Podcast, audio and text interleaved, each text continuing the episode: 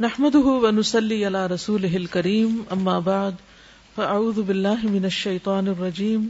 بسم الله الرحمن الرحيم. رب اشرح لي صدري ويسر لي أمري، واحلل عقدة من لساني يفقهوا قولي. ذو العرش، عرش والا. ومن اسمائه الحسنى عز وجل ذو العرش، اور اس کے خوبصورت ناموں میں سے عزت و جلال والے کے ذل عرش بھی ہے، عرش والا۔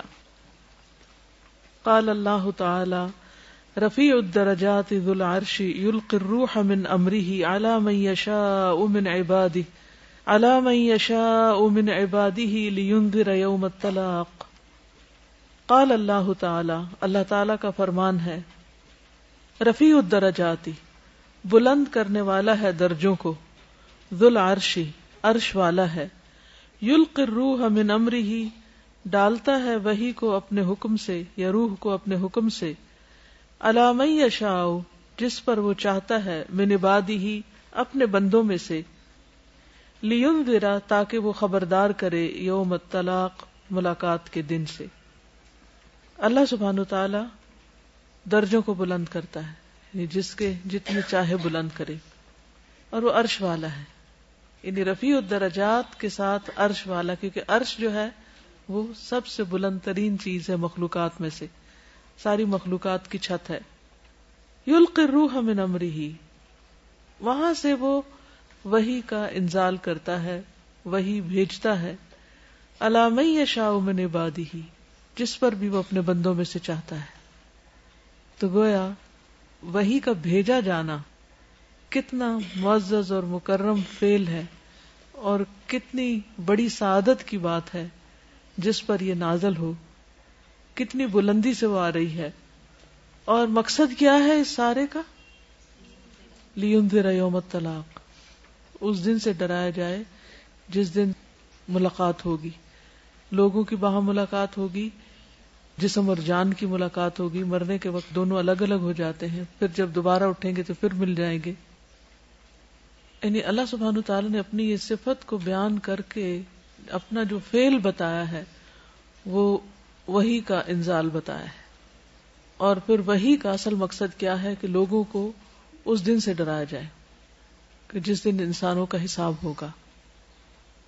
حقیقت یہ کہ ہم اس زندگی کی، اس وقت کی قدر نہیں کرتے جس میں ہم بہت کچھ کر سکتے ہیں۔ اور کرنے کے لیے علم چاہیے ہوتا ہے اور علم کے لیے سب سے بہترین اور سب سے بلند ترین، افضل ترین علم جو اللہ تعالیٰ نے بھیجا ہمارے پاس یعنی قرآن مجید کی شکل میں، کہ اس کے مطابق اپنی زندگی گزاری جائے، اس کو ٹاپ پرائرٹی پر رکھا جائے۔ کوئی بھی شخص، کتنا بھی بڑا عالم و فاضل کیوں نہ ہو، لیکن جب تک وہ اس سب سے بڑی سچائی اور حقیقت کو نہیں جانتا، وہ علم والا نہیں کہلا سکتا۔ دنیا بھر کے بارے میں علم حاصل کرنا وہ بھی فائدے کا ہے لیکن اگر وہ علم صرف دنیا کا ہے اور اس میں آخرت کے بارے میں کچھ پتا نہیں اور اس دن کے بارے میں وہ علم ہمیں کچھ نہیں بتاتا، تو وہ علم بھی ادھورا ہے۔ موت کے ساتھ ختم ہو جائے گا۔ اور موت کیا چیز ہے؟ موت وہ حادثہ ہے کہ جس کے بعد انسان کو یہ پتا چلے گا کہ اب وہ واپس نہیں جا سکتا دنیا میں۔ No no return.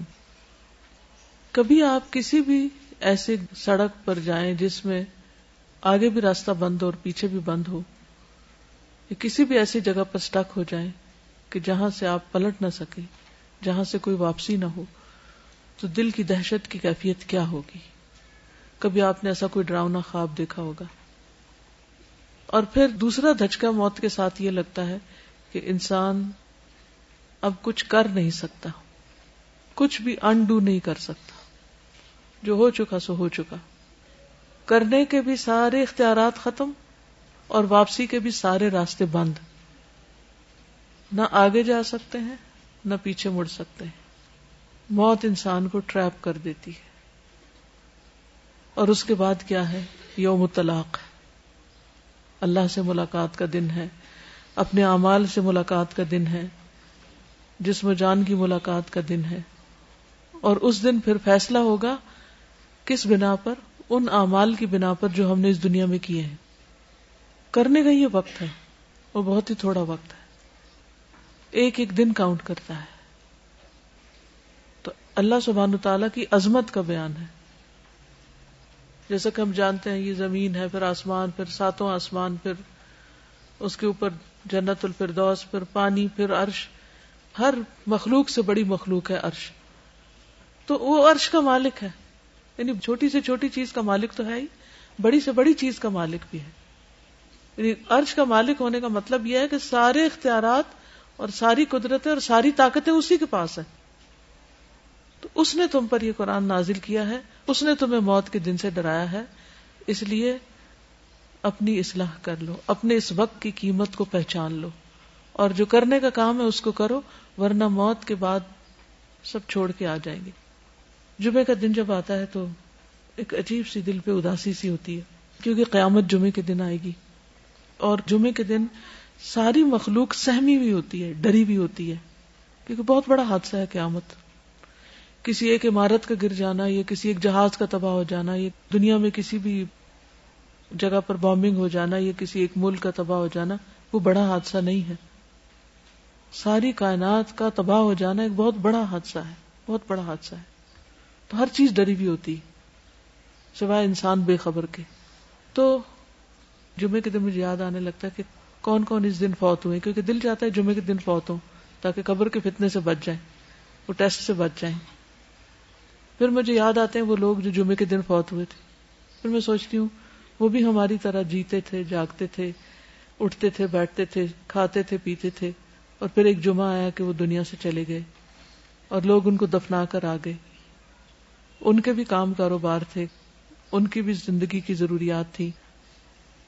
آپ سوچئے کہ ہم کتنی چیزوں کو اون کرتے ہیں، یہ میرا بیگ ہے، یہ میری الماری ہے، یہ میرے کپڑے ہیں، یہ میرا بستر ہے۔ اور جان دیتے ہیں نا ان چیزوں کے پیچھے۔ تو آج میں صبح ہی سوچ رہی تھی کہ اگر میں مر جاؤں تو میں تو اپنی الماری نہیں کھول سکتی۔ میرے بچے میرے بچے، وہ بھی گئے۔ یعنی کوئی چیز میری ہے ہی نہیں نا، یہ تو بس تھوڑے دن کے لیے میری ہے۔ تو کسی بھی چیز کو رکھتے ہوئے یہ سوچا کریں کہ مرنے کے بعد میں واپس نہیں آؤں گی، اس الماری کو نہیں کھولوں گی، ابھی کھولنا ہے۔ اور اس میں سے جو ضرورت کا ہے اور جو ضرورت کا نہیں ہے، اس کا فیصلہ ابھی کر لوں تو بہتر ہے۔ کیونکہ ویسٹ میں تو عام طور پر یہ ہوتا ہے کہ بوڑھے ماں باپ زندگی بھر کی کمائی سے شاپنگ کرتے کرتے گھر بھر دیتے ہیں اور جب وہ بچوں کے پاس جاتا ہے تو بچے خود انٹر ہونے سے پہلے سٹی والوں کو بلاتے ہیں، جو بھی ذمہ دار ہوتے ہیں کہ اس گھر کو ڈی جنگ کر دیا جائے، سارا سامان اٹھا کے لے جاتے نہیں، دیکھنے کے روادار نہیں، وہ درازیں کھولنے کے روادار نہیں، الماریاں کھولنے کے روادار نہیں، ان کے لیے ہر چیز یوز لیس ہوتی میں سوچتی ہوں کہ جو چیزیں میرے اپنے لیے یوز لیس ہیں، وہ میرے بچوں کے لیے کس کام کی ہوں گی؟ یعنی جو میں خود یوز نہیں کر رہی، تو وہ کسی اور کس کام کی ہوگی لیکن ہم سوچتے نہیں کہ موت کے بعد ان چیزوں کی ویلیو کیا ہے۔ اور مرنا تو ہے۔ اور مرنے کے بعد آگے بہت بڑا دن ہے، خطرناک دن، جس میں ہر شخص جب قبر سے اٹھے گا، مٹی سے نکلے گا، تو ایک عجب منظر دیکھے گا کہ ہر کوئی دوڑ رہا ہوگا۔ حشر کے میدان میں جمع ہو رہا ہوگا۔ پھر حساب کے لیے لمبی لائنیں ہوگی۔ کوئی پوچھے گا نہیں، کہاں کھڑے ہوں گے؟ تو اس لیے اس لائف کو بہت سیریسلی لینے کی ضرورت ہے۔ کھیل تماشے میں اڑانے کی نہیں ہے یہ۔ کیونکہ جس کے پاس سارا اقتدار ہے، جو عرش والا ہے، اس نے وہی بھیجی ہے اور بندوں کو خبردار کر دیا ہے کہ یہ تمہارے ساتھ آئندہ ہونے والا ہے، اس کی تیاری کر لو۔ رفيع الدرجات ذو العرش يلقي الروح من امره على من يشاء من عباده لينذر يوم التلاق. وقال الله تعالى وهو الغفور الودود ذو العرش المجید وہ بہت بخشش فرمانے والا ہے، بہت محبت کرنے والا ہے، بہت بزرگ عرش کا مالک ہے. یعنی ایک طرف وہ جہاں بخشتا ہے، محبت کرتا ہے، وہاں بہت بڑی قوت والا بھی ہے. تو اللہ کی قدر پہچانو، اللہ کی عظمت کو پہچانو. اور یہ اس کی کتنی گریٹنیس ہے کہ وہ اتنے بڑے عرش کا مالک ہوتے ہوئے پھر وہ محبت بھی کرتا ہے۔ تو ہم کیوں نہیں وہ کام کرتے کہ جس سے ہم اس کی محبت اور بخشش کے قابل ہو جائیں؟ وهو الغفور الودود ذو العرش المجيد۔ جی کچھ کہنا چاہیں گے؟ آپ نے جمعہ کی بات کی تو میرا خالہ کا بیٹا تھا، بیمار تھا بہت زیادہ۔ اس کی بہنا نے اسے جمعے کے لیے بھیجا۔ وہاں دو لڑکے لڑ رہے تھے نا۔ تو لڑنے کی وجہ سے وہ اس بچے کو لگی نا میرے کزن کو۔ اس کا دل کا پرابلم بھی تھا نا۔ تو اسے بہت زیادہ بیمار ہو گیا۔ جس سے یہ ہوا کہ اتنا شدید بیمار ہوا کہ فرائیڈے کو ہی اس کی ڈیتھ ہوئی۔ اور اس دن اس کے چہرے پہ اتنا ماشاء اللہ زیادہ نور آیا ہوا تھا اور ایسا لگ رہا تھا بڑی چین کی نیند سے ہو رہا ہے نا اور ایسا لگتا جب ابھی اٹھے گا اور کھیلنا شروع کر دے گا۔ وہ بھی ایک انسان تھا وہ موت کے تجربے سے گزر چکا ہے اور ہمیں ابھی گزرنا ہے اور منزل بھاری ہے۔ موت کے بارے میں مطلب جو دین کی سمجھ جب آتی ہے تو مختلف طرح کی خواہشات پیدا ہوتی ہیں یعنی جمعے کی موت کی شہادت کی موت کی۔ اس کے علاوہ جو ہے نبی صلی اللہ علیہ وآلہ وسلم کے شہر کی موت کی رمضان کی موت کی اور ایک حدیث سے یہ بھی پتہ چلتا ہے کہ جتنا اپنے گھر سے دور ہوں گے وہ سب اللہ تعالیٰ جنت کا وہ کر دے گا۔ تو استاذہ یہ ساری خواہشات ہم اکٹھی کر سکتے ہیں نا؟ ہم دعائیں مانگ سکتے ہیں؟ کر سکتے؟ اللہ تبارک و تعالی هو الخالق العظیم الذي خلق المخلوقات كلها ذو العرش المجيد وقد اضاف العرش الى نفسه كما تضاف اليه الاشياء العظيمه الشريفه وهذا يدل على عظمه العرش وقربه منه سبحانه واختصاصه به وسعته وحسنه وبهاء منظره.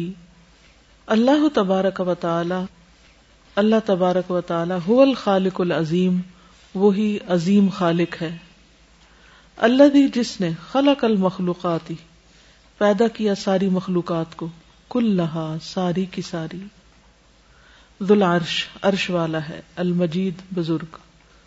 یعنی بڑی شان والا یعنی اس کا عرش بڑی شان والا ہے۔ وقد اضاف العرش الى نفسه، اور تحقیق اس نے نسبت کی عرش کی اپنی طرف۔ یعنی عرش والا۔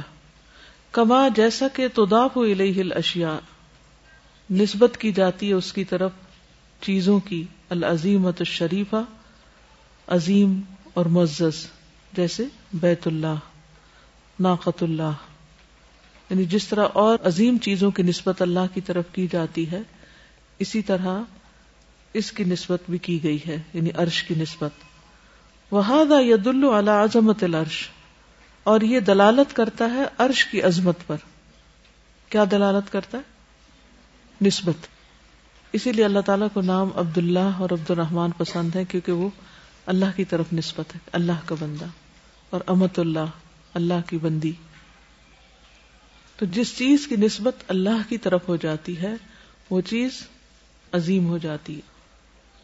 وقر بھی ہی منہ سبحان اور اس کا قریب ہونا اللہ سبحان تعالی سے۔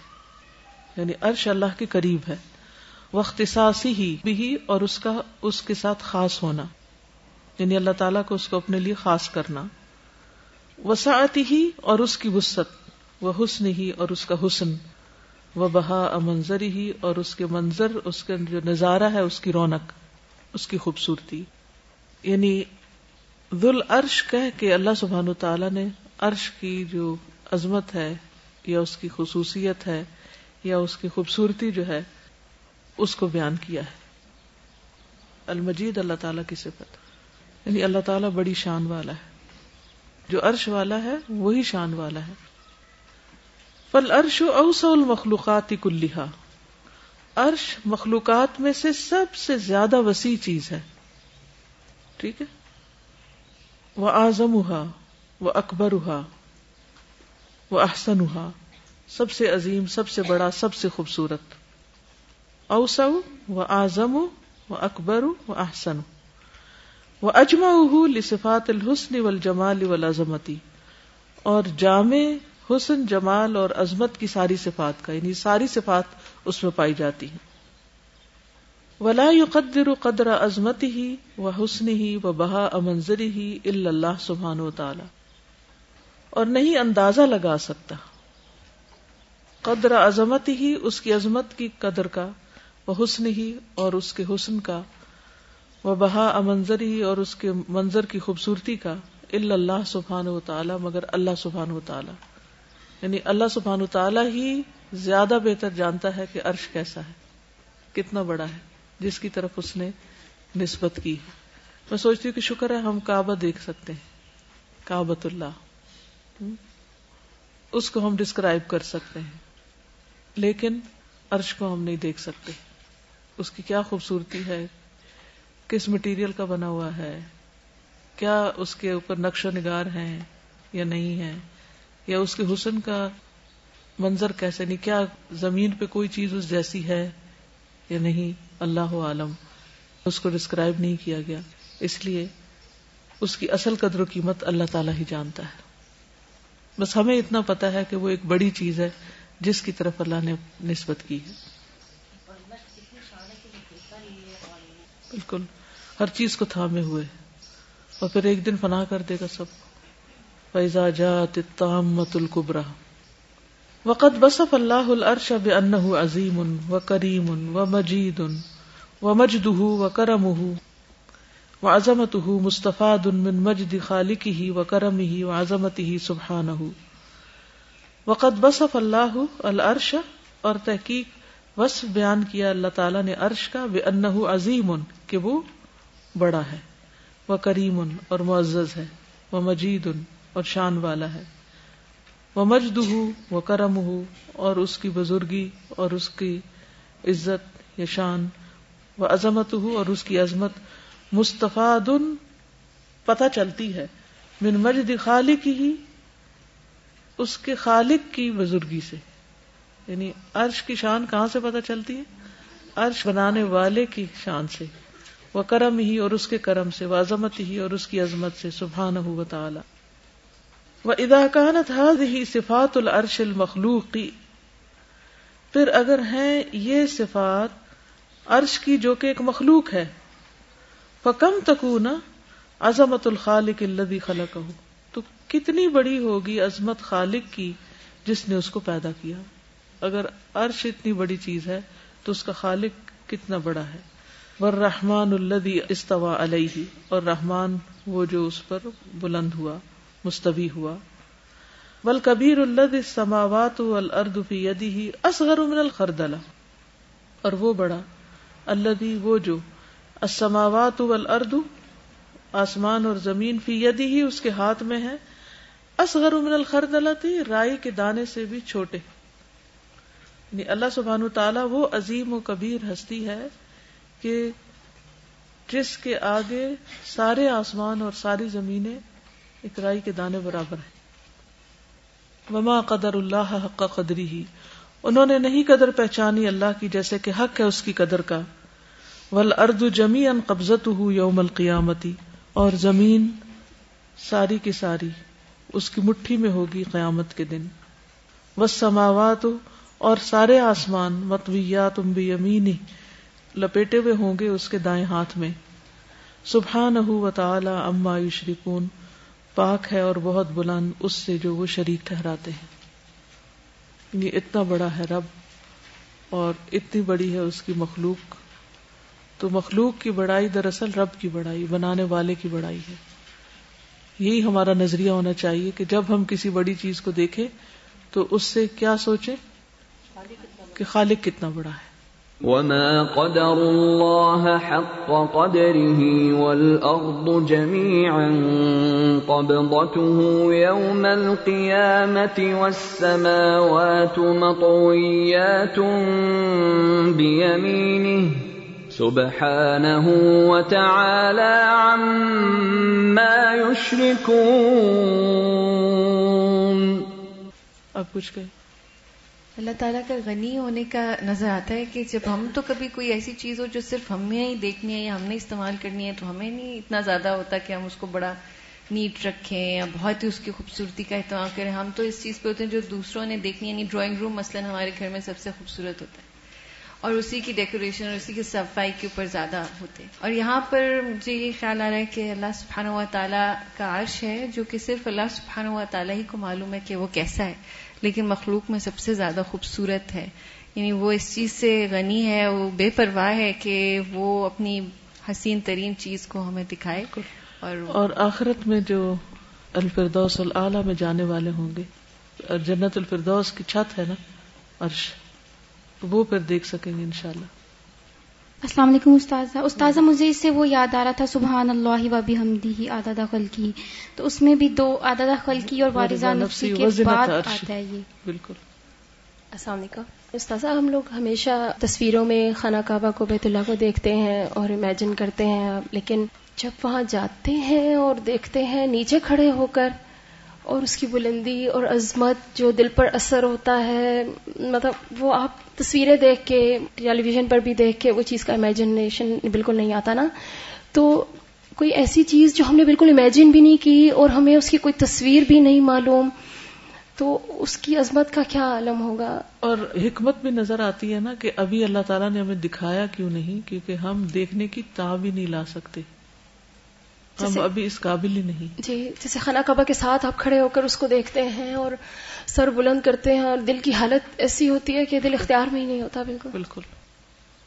جو مثال دی وہ اتنی زبردست تھی۔ مطلب ابھی عرش کے بارے میں جب پڑھ رہے تھے کہ عرش کی یہ یہ خوبیاں ہیں اور اس میں ایک حسن کی بات تھی۔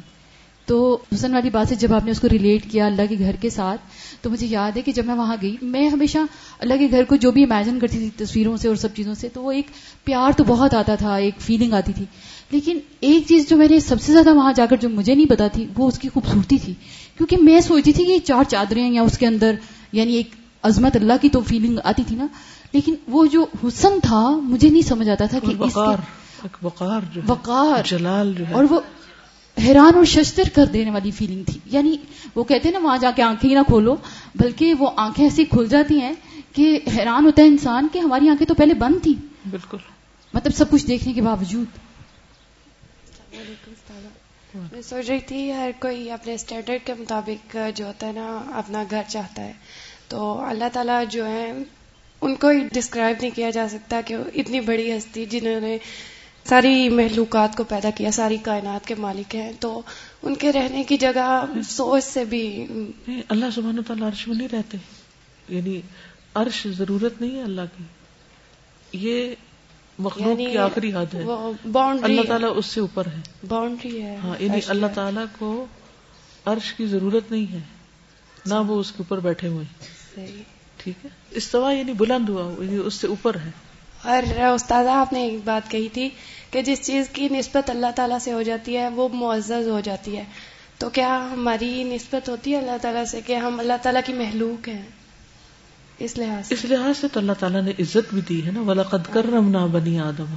آدم علیہ السلام کو اللہ نے اپنے ہاتھ سے بنایا۔ اللہ نے تو دی ہے لیکن اس کے بعد پھر انسان کے اپنے اوپر ہے کہ وہ اس عزت کا کیا پاس رکھتا ہے۔ یہ کوئی فخر کرنے والی بات نہیں ہے۔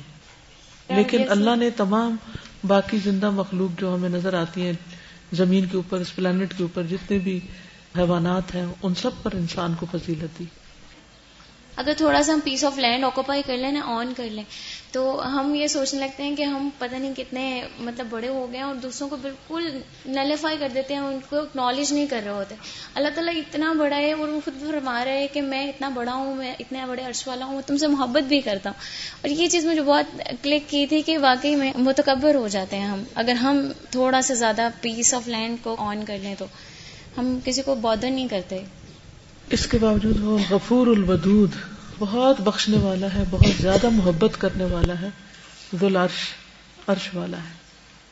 یعنی انسانوں کو کچھ مل جائے، کچھ اون کر لیں، تو وہ کسی سے محبت نہیں کریں گے، یا کسی کو خاطر میں نہیں لائیں گے۔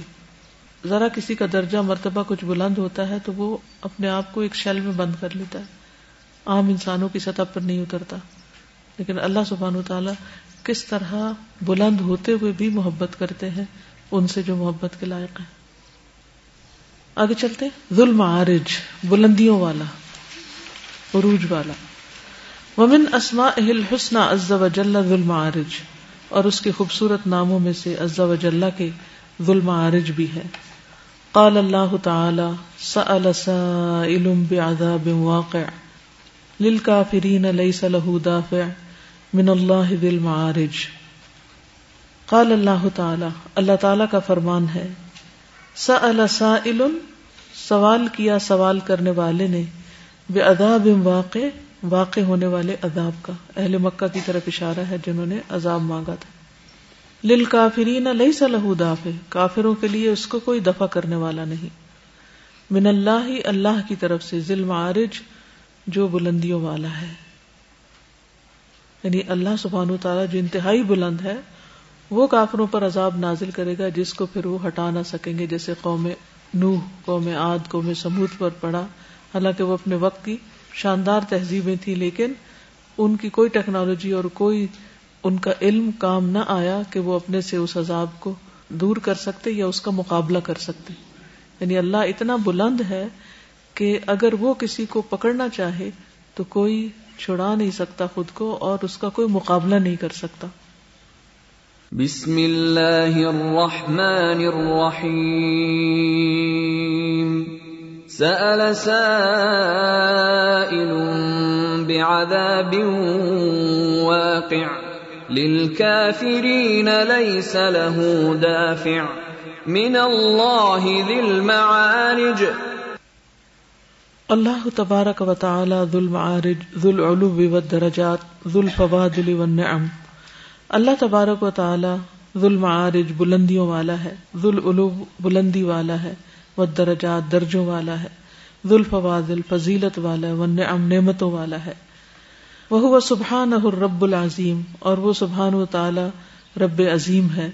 ذو الملکوت والجبروت والکبریاء والعظمتی جو بادشاہت اور جبروت اور کبریائی یعنی بڑائی اور عظمت کا مالک ہے۔ ظلم عارج بلندیوں والا ہے۔ اللہ تارج الیہ الملائکۃ والروح، وہ کہ چڑھتے ہیں اس کی طرف فرشتے اور روح جبریل امین۔ و الیہ الاقوال والاعمال الصالحۃ الطیبۃ اور چڑھتے ہیں اس کی طرف اقوال اور اعمال صالحہ، طیبہ، پاکیزہ۔ یعنی اسی کی طرف پاکیزہ کلمات اور پاکیزہ اعمال بلند ہوتے ہیں، جاتے ہیں۔ کما قال سبحان جیسے کہ اللہ تعالیٰ کا فرمان ہے۔ بعذاب واقع، مانگا مانگنے والے نے واقع ہونے والا عذاب لل کافرین صلاح دافع، کافروں کے لیے وہ دور ہونے والا نہیں۔ من اللہ دل معارج اللہ کی طرف سے جو عروج کا مالک ہے۔ تارج الملائکۃ والروح الیہ، فی یوم کان مقدار خمسین الف سنتن چڑھتے ہیں فرشتے اور روح اس کی طرف ایک ایسے دن میں، جس کی مقدار پچاس ہزار سال کے برابر ہے۔ بسم اللہ الرحمن الرحیم۔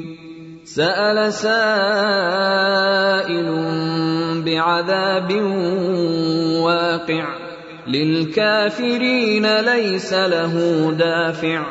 من الله ذي المعارج۔ تعرج الملائكة والروح إليه في يوم كان مقداره خمسين ألف سنة. والملائكة تعرج إليه بما دبرها من الأوامر والأعمال، وتعرج إليه الأرواح كلها، برها وفاجرها، وهذا عند الوفات فل ملائے تو فرشتے تارو جو ہی اس کی طرف چڑھتے ہیں۔ بما دبر رہا ساتھ اس کے جو اس نے تدبیر کی اس کی۔ من العوامر والا احکامات اور اعمال میں سے۔ یعنی فرشتے اللہ تعالیٰ کے احکامات اور اعمال کے مطابق اوپر چڑھتے ہیں یعنی اللہ کی تدبیر کے مطابق، جیسے اللہ تعالیٰ نے ان کو حکم دیا ہے۔ وہ تارو جو الرواہ کل اور چڑھتی ہیں اس کی طرف روحیں ساری کی ساری۔ بر روحا نیک و فاجروہا اور فاجر۔ وہادا اند الوفات، اور یہ موت کے وقت ہوتا ہے کہ روح جب جسم سے نکلتی ہے تو اوپر جاتی ہے۔ بلندی کی طرف جانے کا وہ منظر کیسا ہوگا؟ جہاز جب چڑھتا ہے اور ایک کے بعد ایک منزل طے کرتا ہے۔ اور ان سارے مرحلوں سے ہمیں گزرنا ہوگا۔ کتنی زیادہ تیاری کی ضرورت ہے؟ کوئی کہے میں مرنا نہیں چاہتا تو کیا بچ سکتا ہے؟ کوئی کہے کہ مرنے کے بعد میری روح نہ لے جائی جائے آسمان میں، بس یہیں کہیں رکھ دی جائے۔ نہیں۔ اب روحوں کے ساتھ معاملہ کیا ہوتا ہے؟ فمل ابرار تو جو نیک روحیں ہوتی ہیں فتح رجو ارواہ اللہ تو ان کی روحیں اللہ کی طرف چڑھتی ہیں۔ فتح ربہ تو وہ اپنے رب کو سلام کرتی ہیں۔ وہ تسلم علیہ، اور وہ سلام کرتا ہے اس پر۔ وہ تحزا بقرب ہی اور وہ لذت پاتی ہیں اس کے قرب سے۔ وہ یحسل اللہ منہ اول اکرام اور حاصل ہوتا ہے ان کو اس کی طرف سے تعریف اور عزت۔ یعنی اللہ سبحان و تعالی کی طرف سے ان کو تعریف اور عزت ملتی ہے۔ کون خوش قسمت ہوتے ہوں گے؟ ہم اپنے امال کو دیکھیں تو کیا ہے ہمارے پاس؟ وہ اما ارواح الفجار فتح اور جہاں تک فجار کی روحوں کا تعلق ہے تو وہ بھی چڑھتی ہیں۔ فضا وسلت السما جب وہ پہنچتی ہیں طرف آسمان کے استعدنت اجازت مانگتی ہیں۔ فلم یو لہا تو اجازت نہیں دی جاتی ان کو۔ فتواد الارض لوٹا دی جاتی ہیں زمین کی طرف۔ سبحان الملک العظیم الجبار۔ تو پاک ہے وہ بادشاہ جو بہت عظیم ہے، زبردست ہے۔ تسلط والا ہے الجبار۔ اللہ دستوا العرش، وہ جو عرش پر مستوی ہے۔ ولہ ملک السماوات والارض اور اسی کے لیے ہے بادشاہت آسمانوں اور زمین کی۔ ولدی یارجو الیہ مالا یحسیہ الا اللہ من الملائکہ اور وہ جو چڑھتا ہے اس کی طرف جس کا نہیں شمار کر سکتا کوئی مگر اللہ، من الملائکتی فرشتوں میں سے۔ یعنی اللہ سبحان تعالیٰ کی طرف چڑھتے ہیں، یا رجوع چڑھتے ہیں اس کی طرف، جو بھی فرشتے۔ اتنی تعداد ہے ان کی کہ جن کو کوئی اللہ کے سوا گن نہیں سکتا۔ یعنی آسمان کی طرف چڑھنے والی چیزوں میں سے ایک فرشتے بھی ہیں۔ ول ارواہ اور روحیں ایک وقت میں دنیا میں کتنے لوگ فوت ہو رہے ہوتے ہیں۔ ول اقوال اور باتیں ہماری، اعمال نامے۔ ول اور اعمال مر دہور ازمان جو گزرتے زمانے کے ساتھ اور وقت کے ساتھ جا رہے ہوتے ہیں۔ یعنی ہر آن، ہر لمحہ جو وقت گزر رہا ہے، اس کے ساتھ ساتھ، جیسے اب یہ بات جو میں کر رہی ہوں، یہ بھی اوپر جائے گی۔ اور اس کے لیے وہ حدیث آپ کو یاد ہوگی جس میں آگے آ بھی رہی ہے کہ صبح شام فجر اور اثر کی نمازوں میں فرشتے تبدیل ہوتے ہیں اور ہمارے اعمال نامے لے کے جاتے ہیں۔ کچھ قبول ہو جاتے ہیں اور کچھ واپس پھینک دیے جاتے ہیں۔ مر دہور کا کیا مطلب ہے؟ گزرتا زمانہ اور وقت۔ کال نبی صلی اللہ علیہ وسلم، یتعاقبون فیکم ملائکتم باللیل و ملائکتم بالنہار ویجتمعون فی صلاة الفجر و صلاة العصر، ثم يعرج الذين باتوا فيكم فيسألهم وهو عالم بهم كيف تركتم عبادي فیقول ترکنا ہم وہ یوسلون و عطینہ ہم نبی صلی اللہ علیہ وسلم نے فرمایا، باری باری آتے ہیں تم میں ملائکہ بلیل رات کے فرشتے و ملائکہ تم بن نہار اور دن کے فرشتے۔ یعنی ہر ایک اپنی ٹرن پہ آ جاتا ہے، اپنی ڈیوٹی سنبھالتا ہے۔ وہ یجتمیون فی سلاۃ الفجری و سلاۃ الاسر اور وہ جمع ہوتے ہیں فجر اور اثر کی نمازوں میں۔ ثم یارج الذین باتو فیکم، پھر اوپر چڑھ جاتے ہیں وہ جنہوں نے رات گزاری ہوتی ہے تم میں، جو فرشتے رات کے وقت تمہارے ساتھ ہوتے ہیں، پھر وہ اوپر جاتے ہیں۔ فیسلہم تو پوچھتا ہے ان سے یعنی اللہ سبحانہ و تعالی وہ عالم بہم، اور وہ زیادہ جانتا ہے ان کو۔ کئی فترک تم عبادی، تم نے کس حال میں چھوڑا میرے بندوں کو؟ یعنی رات کو کیا کر رہے تھے یا دن کو کیا کر رہے تھے؟ فیقولون، تو وہ کہتے ہیں ترک نہ ہوں وہ یوسلون ہم نے ان کو چھوڑا اور وہ نماز پڑھ رہے تھے۔ نماز کی حالت میں چھوڑ کے آئے۔ وہ عطینا ہوں وہ یوسلون اور ہم آئے ان کے پاس اور وہ نماز پڑھ رہے تھے۔ کتنی زیادہ اہمیت ہے فجر اور اثر کی نماز کی۔ ساری نمازوں کی ہے، لیکن اس وقت فرشتوں کی گواہی شامل ہو جاتی۔ اور جو لوگ نماز نہیں پڑھتے یا سستی کرتے ہیں یا سوئے رہتے ہیں، ان کے فرشتے کیا کہتے ہوں گے جا کے؟ اور یہاں اللہ سبحان و تعالیٰ کی شان اور بزرگی کے باوجود اللہ کا ہمارے بارے میں پوچھنا، ایسی کیئر کون کرتا ہے؟ کون پوچھتا ہے؟ کون اتنا خیال رکھتا ہے کہ حال پوچھے ہمارا، کہ ہم کر کیا رہے ہیں؟ اور ہر روز کاؤنٹ کرتا ہے نا، ہر روز کی فجر اور اثر ہر روز کی فجر اور اثر اس میں فرشتے جا کے یہ بتاتے ہیں، گواہی دیتے ہیں، جب وہ اپنی ڈیوٹی کر کے جاتے ہیں۔ شفٹوں میں کام کرتے ہیں، جیسے ہمارے میں کہتے ہیں شفٹس لگتی جو شفٹ کر کے جاتا ہے، اس سے پوچھا جاتا ہے کہ کس حال میں کیا دکھا۔ استاذ، لوگ اکثر کہتے ہیں نا کہ ہم نماز پڑھتے ہیں لیکن ہمیں کوئی فرق نہیں پڑتا۔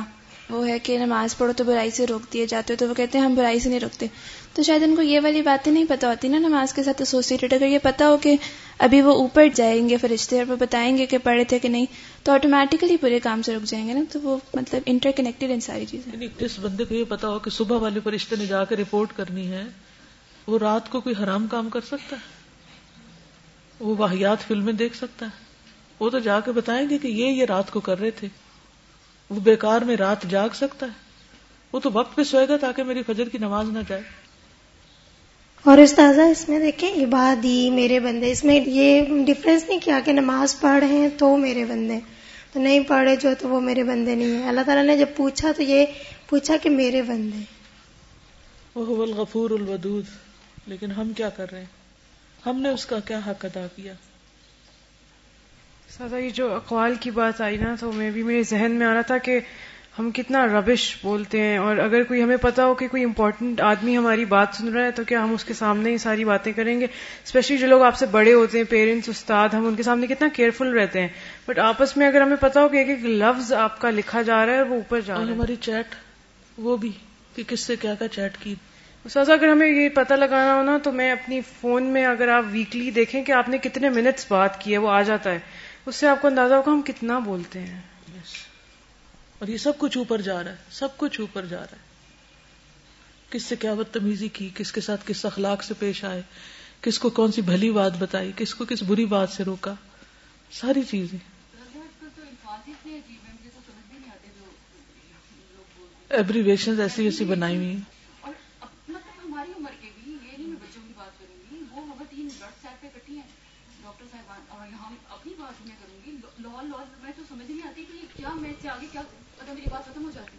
کمیونیکیشن ختم کر دینے والی باتیں ہیں۔ اس طرح کے ایبریویشن اور ان ایبریویشن کو بچہ بول رہا ہے بچہ لکھ رہا ہے۔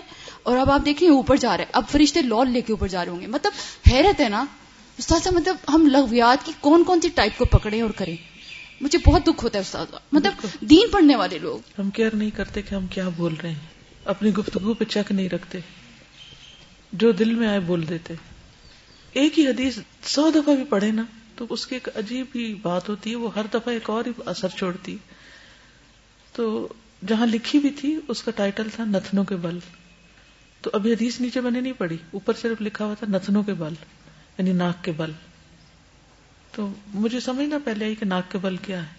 تو پھر وہ حدیث تھی کہ جس میں حضرت معاذ نے کہا تھا، کیا لوگ اپنی باتوں کی وجہ سے بھی جہنم میں گرائے جائیں گے؟ تو آپ نے فرمایا کہ سکلت کا امو کا یا معاذ، تمہاری ماں تو میرے یا معاذ۔ کیا باتوں کے علاوہ بھی کوئی چیز لوگوں کو ناک کے بل جہنم میں گرائے گی؟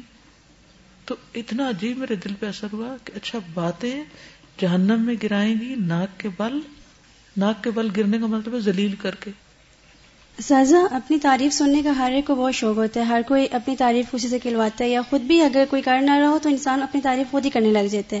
لیکن یہاں پہ اللہ تعالیٰ پہ اتنا پیار آ رہا ہے کہ اللہ تعالیٰ کو پتا بھی ہے کہ میرے بندے کیا کر رہے ہیں۔ لیکن پھر بھی وہ اپنے بندوں کی تعریف سننے کے لیے فرشتوں کی زبانی سننا چاہتے ہیں کہ بتاؤ بھلا وہ کیا کر رہے تھے۔ سازا آپ نے کہا نا، ہر حدیث ایک اثر چھوڑتی ہے۔ اس حدیث کو تو ہم نے بہت دفعہ پڑھا ہے کہ اگر کوئی تین دن سے زیادہ ناراض ہوتا ہے وہ جائز نہیں ہے۔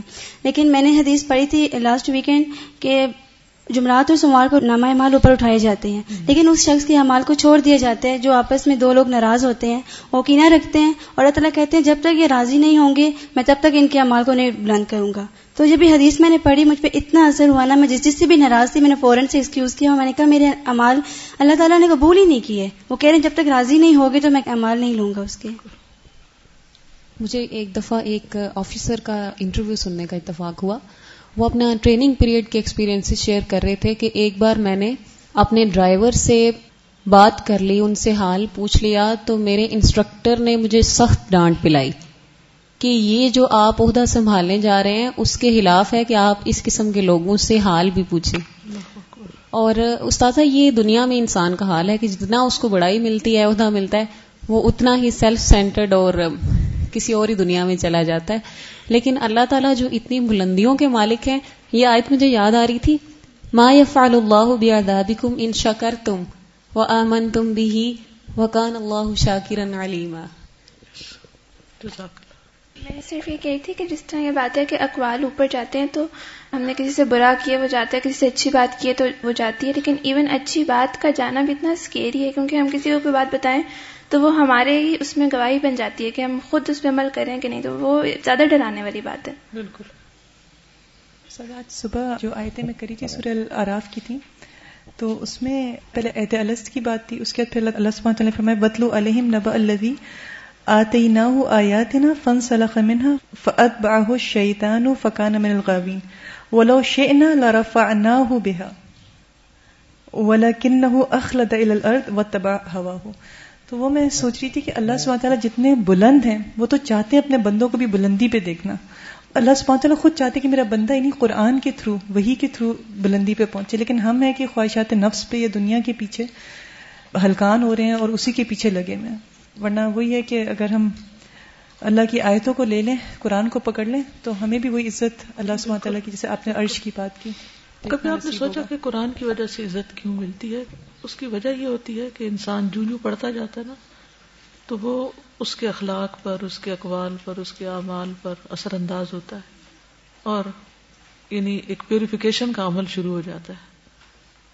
اگر واقعی کوئی صاحب قرآن ہو، تو جو جو انسان کے اندر سے بری چیزیں نکلتی جاتی ہیں، اچھی اچھی چیزیں آتی جاتی ہیں، تو نتیجہ کیا ہوتا ہے کہ پھر انسان اللہ کے قریب ہوتا جاتا ہے۔ جو چیزیں ہمیں رب سے دور کرتی ہیں، وہ ہمارے گناہ ہوتے ہیں، ہماری غلطیاں ہوتی ہیں۔ اور جب ہم ان سے توبہ کرتے ہیں، جب وہ اقوال اور افعال نکلتے ہیں، تو ہمیں رب کا قرب نصیب ہوتا ہے۔ اور جب مختلف طرح کے لوگوں سے ملتے ہیں، جو بظاہر بہت کامیاب ہوتے ہیں، لیکن استاذہ، یہ جو سکون والی فیلنگ ہوتی ہے یعنی جس سے بھی آپ ملتے ہیں، آپ ضرور ایک فیلنگ بھی لیتے ہیں۔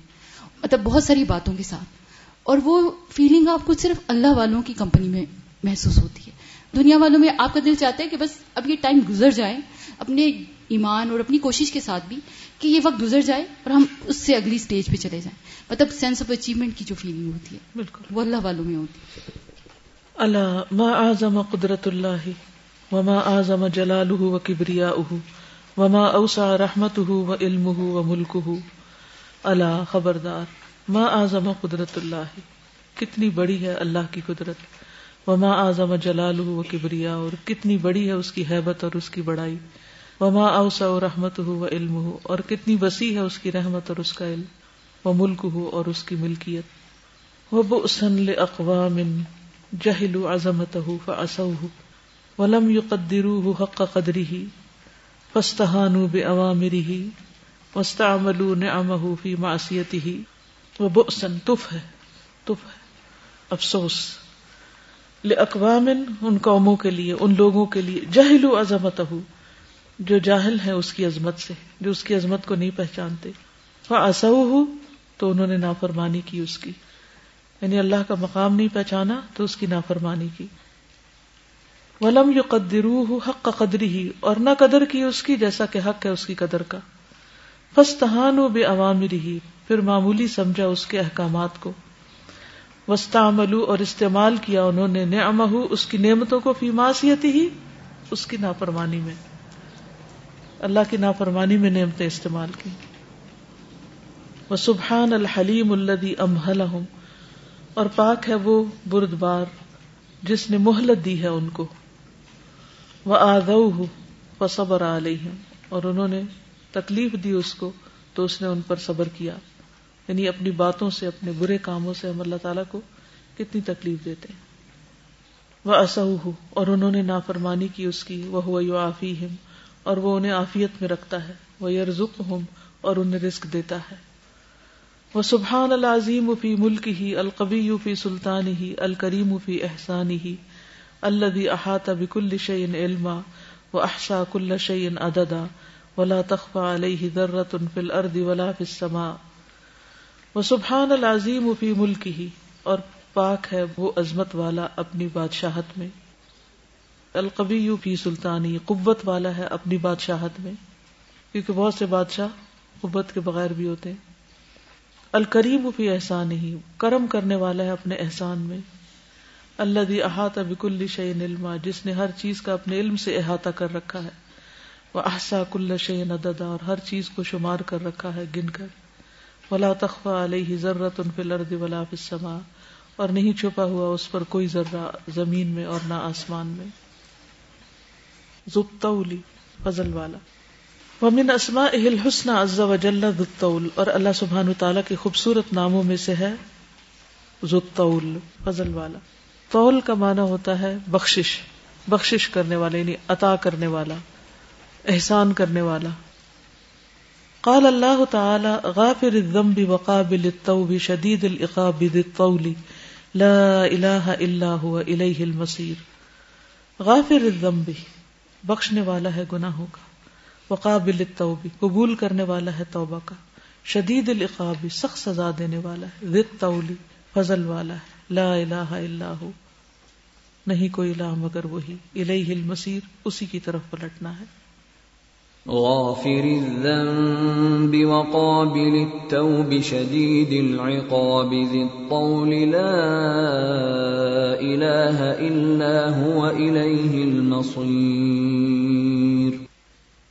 اللہ تبارک و تعالی ذو الطول والفضل والانعام على خلقه الكثير الخير الذي له خزائن السماوات والارض الذي يملك خزائن كل شيء كما قال سبحانه و امن شعی ان اللہ اندنا خزاں انہ وما نزل اللہ بقدر معلوم۔ اللہ تبارک و تعالی فضل والا ہے، فضل والا ہے، انعام والا ہے اپنی مخلوق پر۔ الکثیر الخیر، بہت زیادہ خیر والا ہے۔ اللہ دی لہو خزائن السماوات والارض، وہ جس کے لیے زمین و آسمان کے خزانے ہیں۔ اللہ دی یملک خزائن کل شعی جو ہر قسم کے خزانوں کا مالک ہے۔ کما قال سبحان جیسے اللہ تعالیٰ کا فرمان ہے وہ امن شعی ان اللہ اندنا خزاں اور نہیں کوئی بھی چیز مگر ہمارے پاس اس کے خزانے ہیں۔ ومان نزل اللہ بقدر معلوم۔ اور نہیں نازل کرتے ہم اس کو مگر ایک معلوم اندازے کے ساتھ۔ شيء إلا عندنا خزائنه وما ننزله إلا بقدر معلوم۔ اللہ سبحانہ تعالیٰ اپنی ساری مخلوق پر فضل فرماتا ہے اور بعض اوقات آزماتا بھی ہے۔ وَلَنَبْلُوَنَّكُمْ بِشَيْءٍ مِّنَ الْخَوْفِ وَالْجُوءِ وَنَقْصٍ مِّنَ الْأَمْوَالِ وَالْأَنفُسِ وَالثَّمَرَاتِ۔ تو آزماتا کیوں ہے؟ سوال یہ پیدا ہوتا ہے کہ وہ اتنے بڑے فضل والا ہے، سب کچھ اس کے پاس ہے۔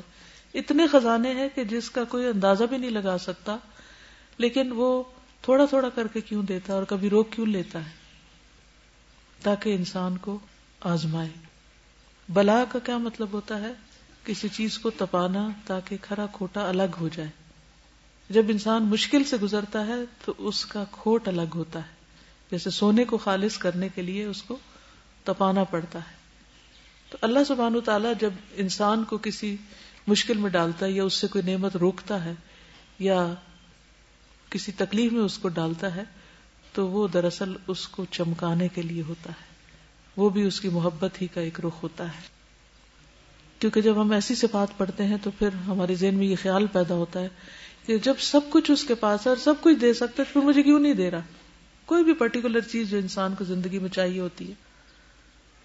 ومان نزل اللہ بقدر معلوم۔ ایک معلوم اندازے کے ساتھ ہم ان چیزوں کو اتارتے ہیں۔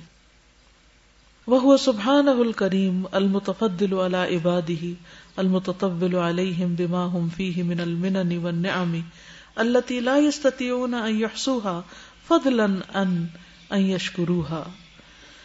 وہ سبحان الکریم اور وہ اللہ سبحان تعالیٰ وہ عزت والا ہے المتفدل والا عبادی اپنے بندوں پر فضل فرمانے والا ہے۔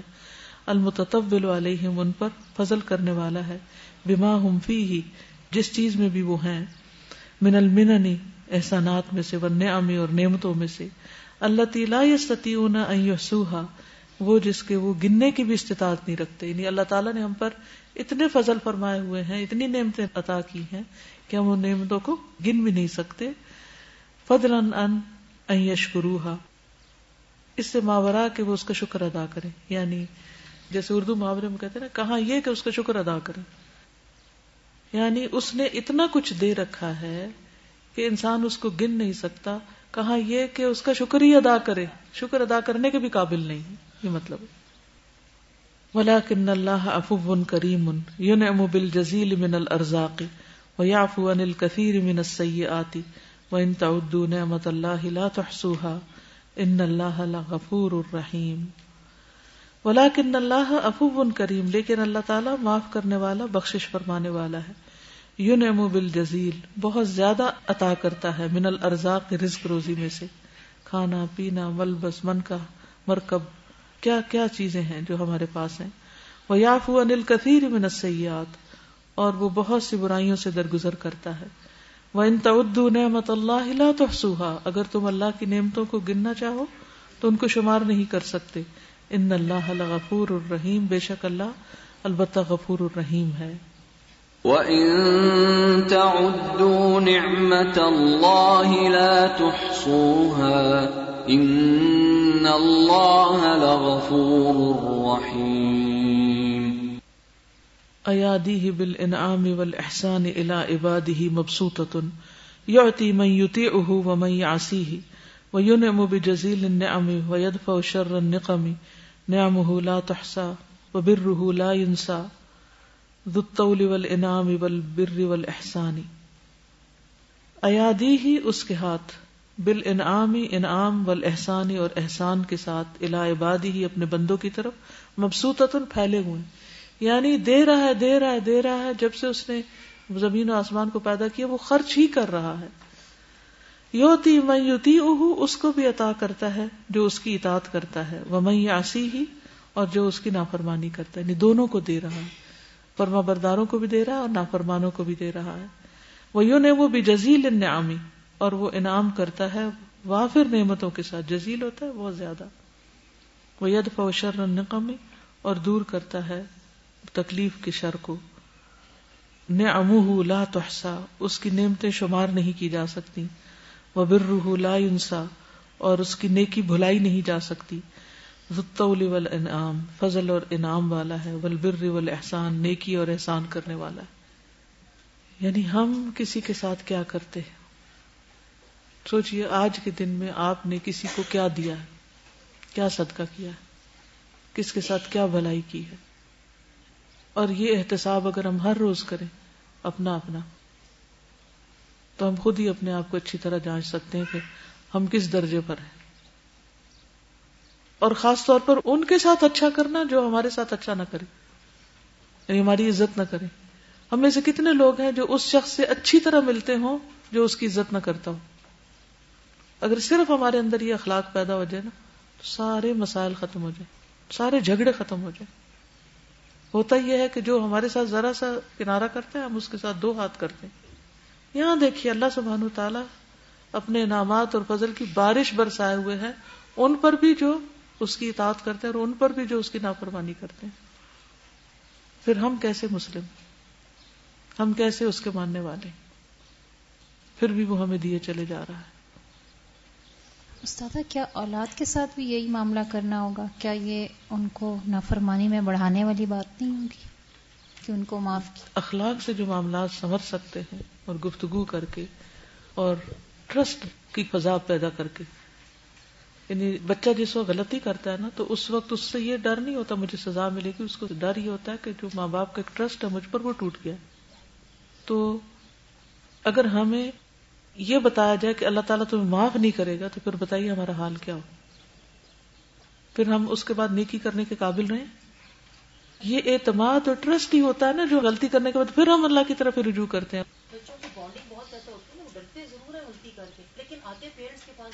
واپس بالکل۔ یعنی اس کا یہ مطلب نہیں کہ کوئی غلطی کرے تو اس کو تھوڑا انعام دے دیا جائے کہ اچھا تم نے یہ مطلب نہیں ہے۔ اس کا مطلب یہ ہے کہ جب کوئی غلطی کرے تو بھی اتنا ہمارا اخلاق ضرور ہو کہ اس کی غلطی کو معاف کر سکے اس کو تانے نہ دے اور اس کے ساتھ بھلائی کا سلوک کرے۔ تاکہ وہ اپنی غلطی سے باز آ جائے۔ اب دیکھیں نبی صلی اللہ علیہ وسلم کے پاس ہر طرح کے لوگ آتے تھے، مجرم بھی آتے تھے۔ ایک شخص آیا اور اس نے کہا کہ یار اللہ، میں نے زنا کیا، مجھے سزا دیجیے۔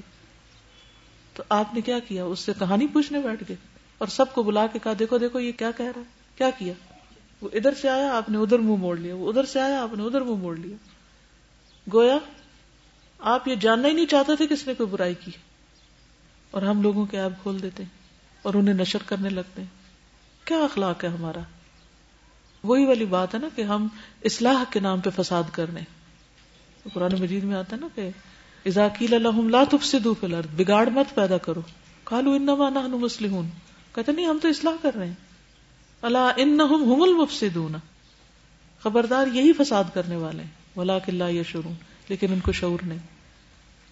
تو ماں باپ اور بچوں کا معاملہ ہو امیر اور معمور کا، کوئی بھی رشتہ ہو جب تک اس میں افو درگزر نہیں ہوگی، دل کی وسط نہیں ہوگی، کسی کے برے رویے کے باوجود اس سے اچھا اخلاق نہیں اپنایا جائے گا، اصلاح نہیں ہو سکتا۔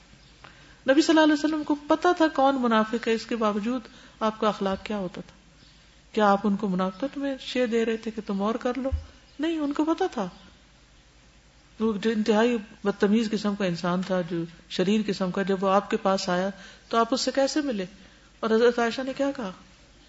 آپ تو کہہ رہے تھے کہ اس سے بچ کے رہنا اور یہ اپنے قبیلے کا سب سے شریر انسان ہے اور آپ اتنے اچھے اخلاق سے ملے۔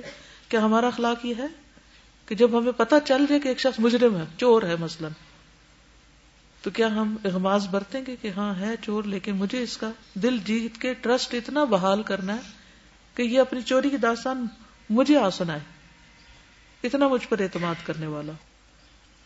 جب ہم کہتے کہ اللہ میں نے گناہ کیا، آپ نے گناہ کا اعتراف کر رہے ہوتے ہیں۔ تو بندوں کے سامنے بھی بعض اوقات لوگ اعتراف کر جاتے ہیں خود ہی غلطی کا جب وہ ٹرسٹ کرتے ہوں۔ تو ماں اور بچے کے بیچ میں، استاد اور شاگرد کے بیچ میں، امیر اور معمور کے بیچ میں ٹرسٹ کا رشتہ نہیں ٹوٹنا چاہیے۔ اس کو پتا ہونا چاہیے کہ میں اس کو کوئی بھی بات بتاؤں گا، بس یہ یہیں تک رہے گی، اس سے آگے نہیں جائے گی۔ جی۔ استاذ میں یہاں پر ایک بات شیئر کرنا چاہ رہی تھی کہ پچھلے دنوں ایک مشکل آئی، بہت میرے لیے تو مشکل تھی۔ لیکن ایک سچویشن میں یعنی وہ لیب کے اندر جانے کے لیے سیکورٹی کے پرابلم سے ٹیکسی جو ہے وہ باہر روکتے ہیں۔ آپ نے لیپ ٹاپ اٹھایا ہوتا ہے، آپ نے سامان اٹھایا ہوتا ہے۔ اندر تک پیدل جانا بہت ٹائم مینجمنٹ کے لحاظ سے مشکل لگتا ہے۔ اب کیا ہوتا تھا کہ جب میں وہاں اترتی تھی تو اب میں سوچتی تھی، یہ تو مومن کی سوچ نہیں ہے۔ ایک دم سے کمپلین کرنے کو دل چاہ رہا ہوتا تھا کہ مطلب یہ سب کچھ کیا کر رہے ہیں آپ لوگ۔ تو میں نے کہا، اللہ مجھے پازیٹو ایکشن کرنے کی توفیق دے۔ تو الحمد میں نے کیا کیا کہ جو دو تین دن مشکلوں میں جانا پڑا، سردی بھی بہت زیادہ تھی۔ تو وہ چلتے ہوئے میں کوشش کرتی کہ جو اللہ ذکر کی توفیق دیتا۔ لیکن استاذہ، میں نے اگلے دن سے نیت کرنی شروع کر دی کہ اللہ مجھے اس کے دوران نیکیوں کی توفیق دے۔ اگلے دن کیا ہوا کہ مجھے پتا چلا ایک رکشا چلتا ہے مریضوں کا۔ تو مریضوں کے رکشے میں میں بھی بیٹھ جاتی۔ اب کسی کو دوائی لکھ کے دیتی، کسی کو اترنے میں مدد کرتی۔ اور الحمد للہ استاذہ، میں وہاں تک پہنچتے پہنچتے اللہ تعالیٰ مطلب یہ اللہ ہی کا احسان تھا۔ اور جب میں نے واپس آنا ہوتا تھا، پھر ایک مشکل ہوتی تھی۔ لیکن اس طرح جب میں واپس آ رہی ہوتی تھی تو مجھے کوئی نہ کوئی گاڑی مل جاتی تھی میری کسی فرینڈ کی اور مجھے گیٹ تک پہنچا دیتی تھی۔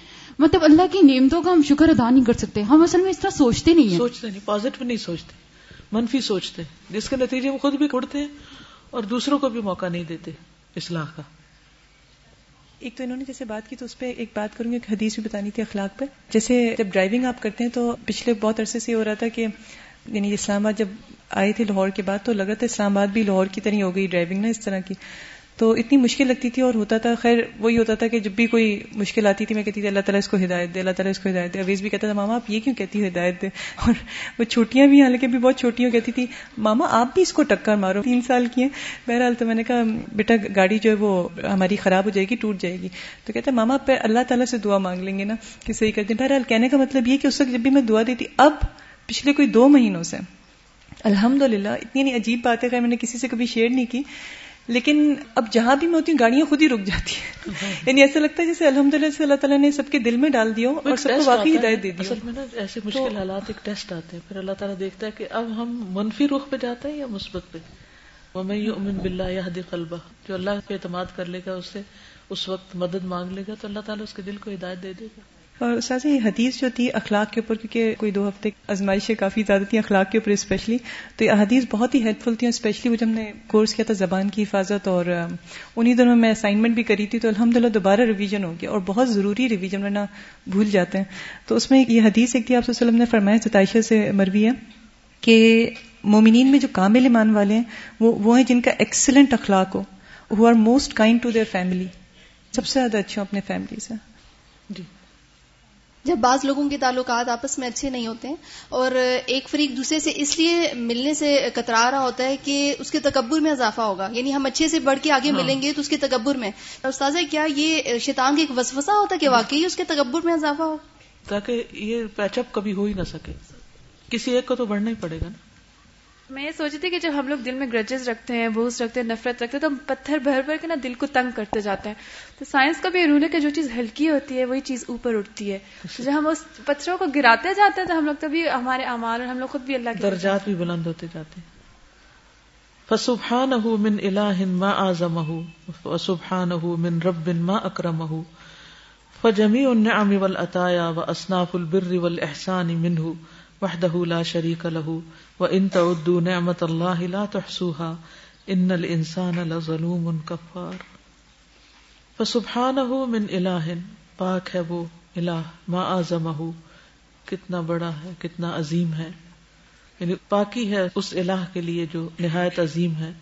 وہ سبحان من رب، اور پاکی ہے اس رب کے لیے ماں اکرم ہو کتنا عزت والا ہے، کتنا کرم کرنے والا ہے. جمی ان نے ولطایا تو ساری نعمتیں اور بخشیں وہ اصناف البر والحسان نیکی اور احسان کی قسمیں من ہو وحدہ لا شریک لہو، اسی کی طرف سے ہے اکیلے اسی کے، جس کا کوئی شریک نہیں۔ وہ ان تعدو نعمت اللہ لا تحصوها، اور اگر تم شمار کرو اللہ کی نعمتوں کو، تو نہیں شمار کر سکتے ان کو۔ ان انسان اللہ ظلم ان کفار، بے شک انسان البتہ، بڑا ظالم ہے نا شکرا ہے۔ وَإِن تَعُدُّوا نِعْمَةَ اللَّهِ لَا تُحْصُوهَا إِنَّ الْإِنسَانَ لَظَلُومٌ كَفَّارٌ سبحانك اللهم وبحمدك اشهد ان لا اله الا انت استغفرك واتوب اليك السلام علیکم ورحمۃ اللہ وبرکاتہ